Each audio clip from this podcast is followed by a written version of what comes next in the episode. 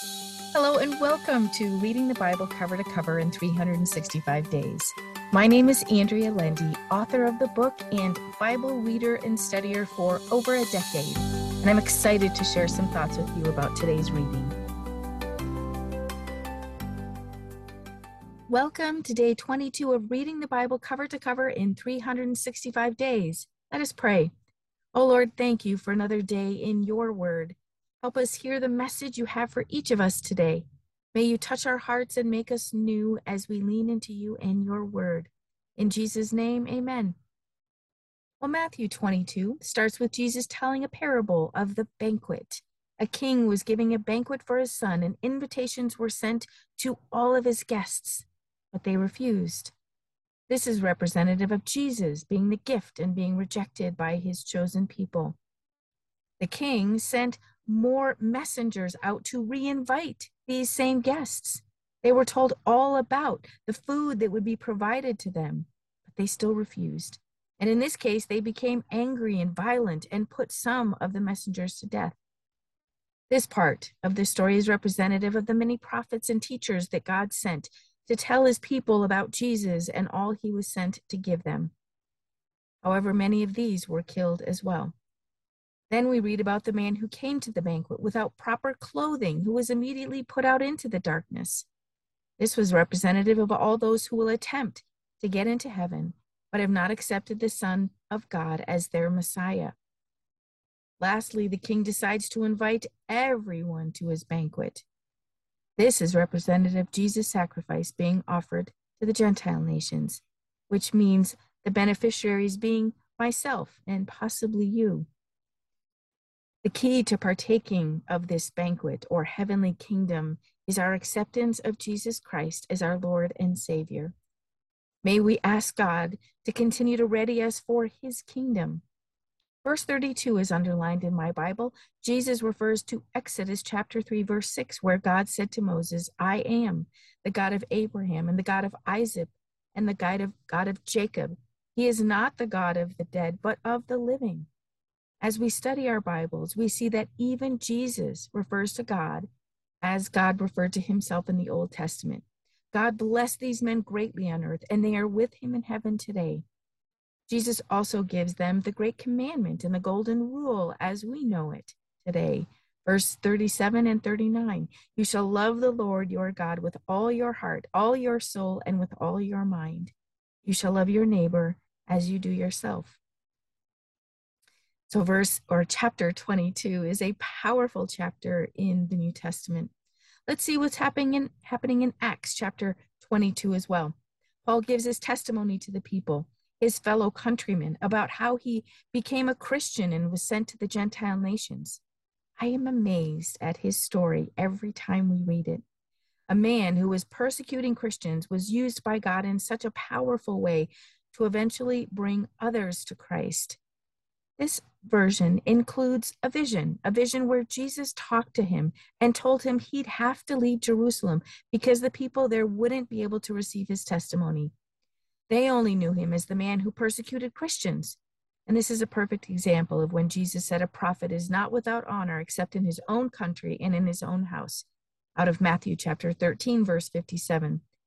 Paul would be highly used in the Gentile nations. However, when Paul told the crowd about the Gentiles, they went from a silence to an uproar, so much so that the commandant ordered Paul to be brought back to the jail. He was about to be flogged when he told the guard he was a Roman citizen. Roman citizenship was very prestigious in that day. Before the Roman Empire became an empire, everyone who lived in the city was a citizen. Then it was only given to those who did something amazing for Rome. Some people actually purchased their citizenship. I guess money talked back then as it still does today. Nevertheless, it was unlawful for a Roman citizen to be flogged before a trial. So the centurion went to tell the commandant, who questioned Paul further on the matter. The next day, he was brought before the chief priests and Sanhedrin council, and we shall see what happens to Paul tomorrow. Let's see what's happening with Joseph and his family in Genesis chapter 43. Well, Joseph's family is running out of food. So Jacob, or Israel as he is now called, finally agrees to send his last son by Rachel with the half brothers to obtain food. This was the condition with which Joseph will see them. They brought double the money and gifts for Joseph as Israel had advised them to. Joseph gave orders to have a banquet prepared for them in his home. They, of course, thought a plot was formed against them. However, they were brought into his home with the utmost of grace, even a washing of their feet and provision for their donkeys. Interestingly, when the brothers were brought into Joseph's presence, they bowed to him once again. So, just as Joseph dreamed his brothers would bow down to him one day, it had come to pass on two separate occasions. Another interesting part of this story is the love Joseph had for his brother Benjamin, demonstrated by the tears he shed alone in his room. He cried on the first occasion as well. His heart was still soft, you see, towards his family, even though they tried to harm him in the most degrading way possible. A theme I see in the Bible is that a hard heart leads to a lack of understanding and peace, two things which are so important for us as we are led by God. It is nearly impossible to be led by God with a hard heart. Joseph shows us that even in the most difficult of circumstances, he didn't falter in his faith, his love for his family, or wisdom or understanding. He needed his faith, understanding, wisdom, discernment, and leadership abilities to be able to be the second in command of all of Egypt.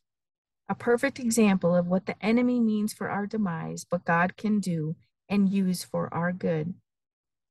Let us pray that God keeps our hearts soft towards Him so we can be used by Him.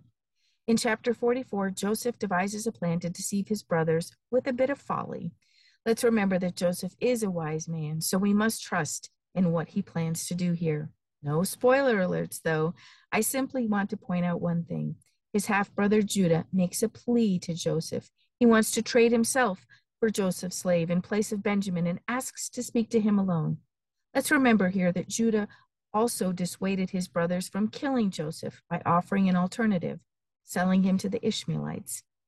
He also was the one who took full responsibility for Benjamin, talking to his father, saying he would keep him safe.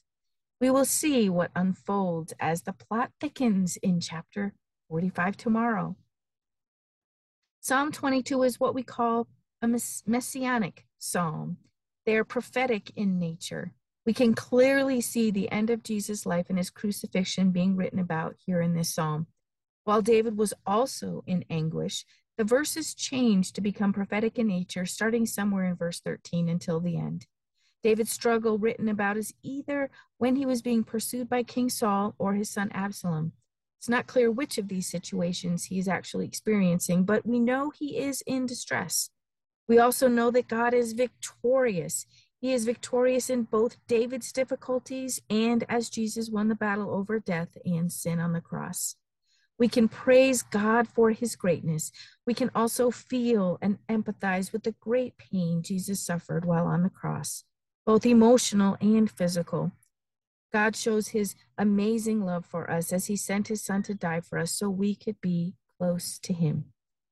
Let us pray. O Lord, our God, thank you for sending your son to save us from our sins. Help us never take for granted the painful, painful sacrifice that was made to ensure our place with you. Lord, thank you for your word that continues to teach us more about you and your ways. May you help us understand you and receive the kind of love you have for us as we read about the great sacrifice made for us. In Jesus' name, amen. Thank you for walking this journey with me and being a faithful reader of God's Word. I pray that He shows Himself as the God who loves you deeply and cares about every detail in your life.